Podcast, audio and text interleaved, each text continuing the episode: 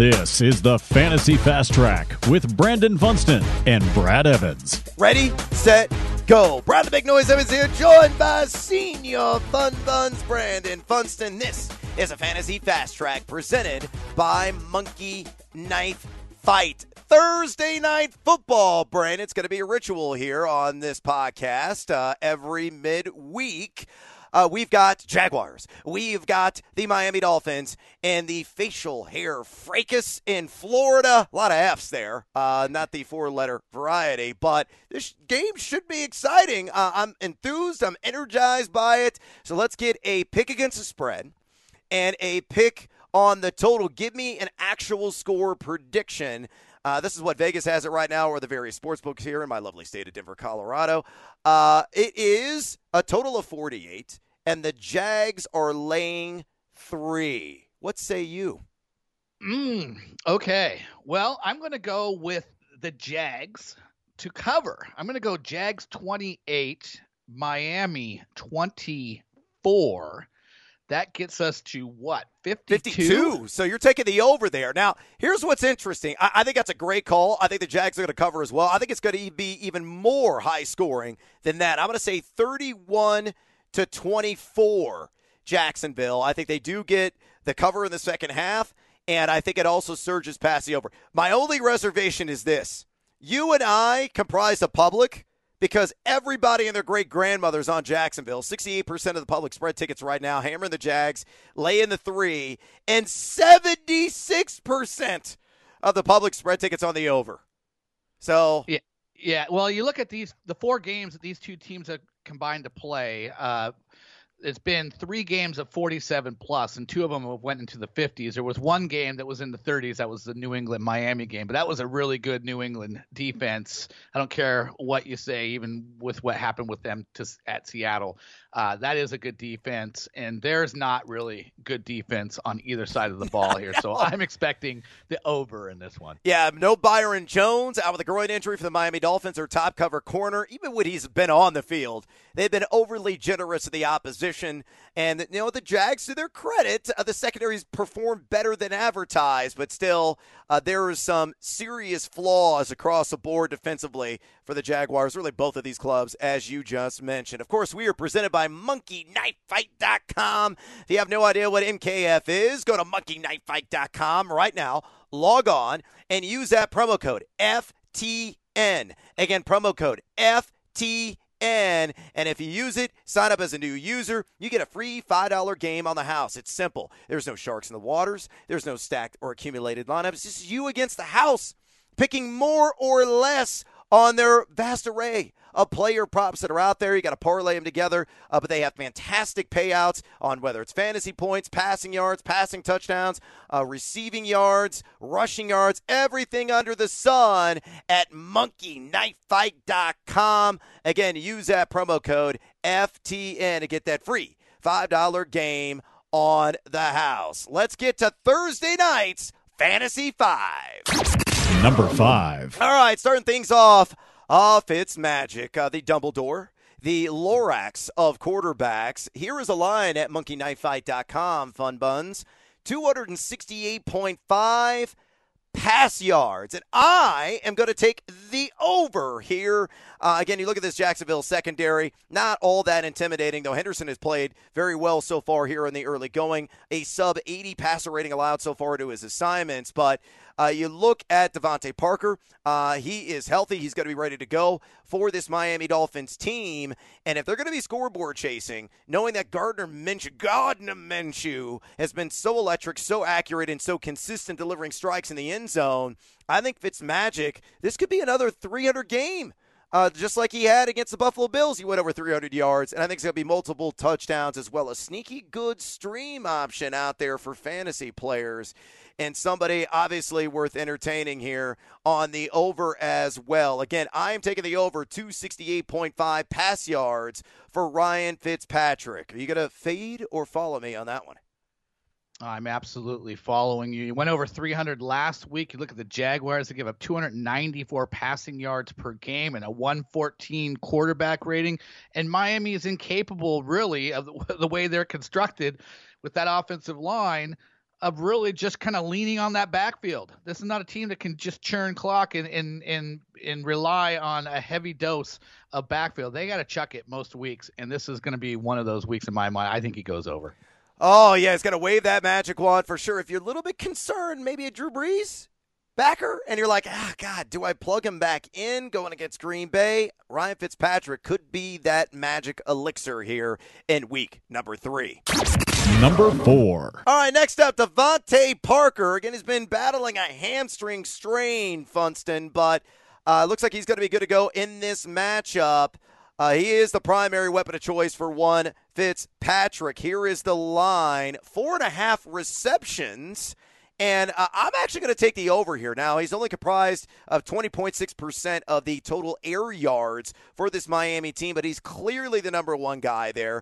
Preston Williams was swallowed whole last week as he was shadowed by Tre'Davious White. But with Parker, you know, close to full strength, knowing the shootout appeal in this game, and hopefully gets a whole lot of Tre Herndon in coverage, who's given a 104.7 passer rating. I think Parker could catch five balls. I think he's going to exceed 70 yards. I think he's got a really good shot at a touchdown. By the way, I might have wagered on him doing that plus 190. What do you say about DeVante? Yeah, well, he's averaging right at this number, and it's been against two really good secondaries. And the first one in New England, and he wasn't didn't even play a full game in that one. He was on his way to topping the four and a half number before uh, he had to exit stage left. Uh, but he had five last week against Buffalo. Both of those secondaries are for more formidable than Jacksonville. And again, if if we feel that Ryan Fitzpatrick is going 270 plus he's going to have to carry DeVante Parker with him. So I'll take the over on this one as well. Uh, wide receiver three, wide receiver two, in a 12 team half point PPR this week. What do you think? Uh, I actually have him ranked as a very back end wide receiver. Dos. Ah, nice. I've actually got him uh, as a primo wide receiver three. So we're very close. I got him at wide receiver 25 this week. I am on the 24. So we are one one spot apart, amigo. Oh man, it's really scary when you and I think alike. Number three. All right, move it on. Move it on to DJ. Oh, stupid songs in my head, and uh, I am hammerhead sharking the over at 55 and a half yards. Again, that is a line proposed at monkeyknifefight.com. And here's the reason why. Look, I know Chark has been limited in practice this week, Brandon, but he is expected to play in this contest. I said at the top of the broadcast, no Byron Jones, and that's a bit of a game changer for Miami. And because Xavier Howard, according to Jeff Ratcliffe, wide receiver cornerback research tool at FTN Fantasy, this is the 12th best possible matchup for any wide receiver in week number three. And you look at the numbers, uh, it certainly supports that as Howard's given up a 120 plus passer rating over the first couple of weeks to his assignments. Now, Chark, target only seven times so far this season. He's caught all seven balls for 109 yards and a touchdown, an attractive 13.1 average depth of target. It just seems like his workload needs to increase, and this is a wonderful opportunity to take advantage of the meek or you got to fade or you got to follow me again on the over 55.5 receiving yards for Chark. Yeah, I think the the point we want to make here is that you're going to want to start Chark if he's playing, and it, I believe he will. And he was 84 yards last week, and in week one, only had three targets, just to 25 yards, but he scored a touchdown. Like you just love this matchup. We like the over on the score. And if that's if that's the case, all the main principles uh, in this passing game, we're going to like the over on as well. So I'm with you. I hate to keep following you. It makes me always feel a little bit leery, but I just can't talk myself into going under on any of these guys so far. I think it makes you feel nauseous. Let's be honest here. uh, let's do an impromptu game ahead to head to give people some context on exactly how much we adore DJ Chark this week. Uh, full disclosure, I have him at wide receiver 17. Who would you rather have this week, Chark or Odell Beckham Jr.? Oh, absolutely, Chark. Yeah, hundred percent ahead. Hundred percent for me as well. What about DJ Chark or Juju Smith-Schuster?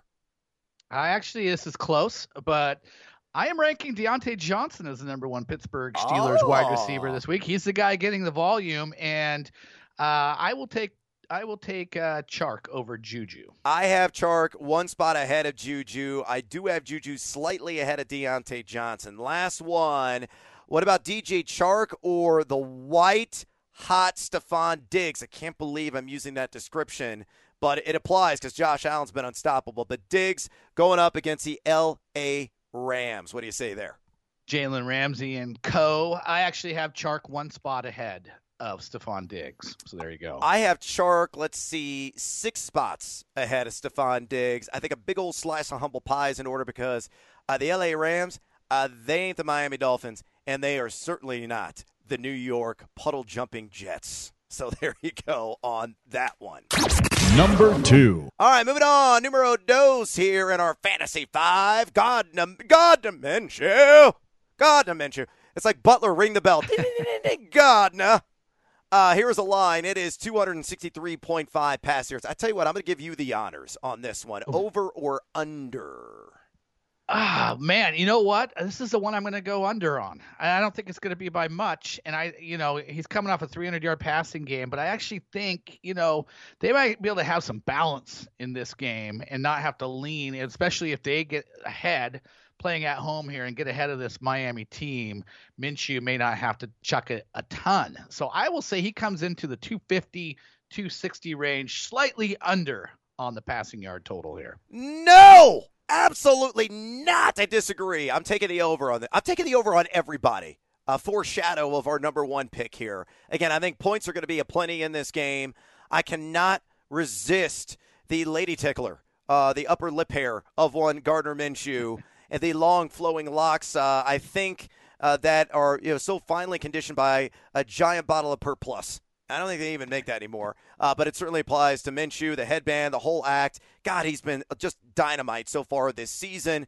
And you look at Miami, dude, they have given up a 10.6 YPA this season with Byron Jones on the field. 286 yards per game, four passing touchdowns, 566 total air yards. Minshew with an 81 flat adjusted completion percentage and six passing TDs. Uh, I think he'll go over this number. I think he's going to toe the line, probably like 275. It's close. I will mind, well, let's, mind let's just Close. remember week one is so efficient 19 of 20 but it was 173 yards it was still the three touchdowns i think he's going to be a great fantasy play i just think that we don't we don't need him to have that 339 yards that he had last week the difference between week one and week two they were competitive with indy and they were chasing against tennessee Is he a top 10 play this week? Yes or no? He's a qb one i'll leave it at that Oh, yeah, okay. Uh, yeah. that's fair right that's fair Yeah, splinters up the keister. I got him at QB8. That's how uh, impressed I am with Gardner Minshew and how excited I am for this match. of The Minshew in full effect. Number one. All right, last and certainly not least, let's talk about the undrafted prodigy out of Illinois State. That is James Robinson. And the line at Monkey Knife Fight, again, they use PPR scoring, so keep that in mind. 13 and a half fantasy points, and I'm crushing the over on this one, Brandon. I love the volume that he is getting.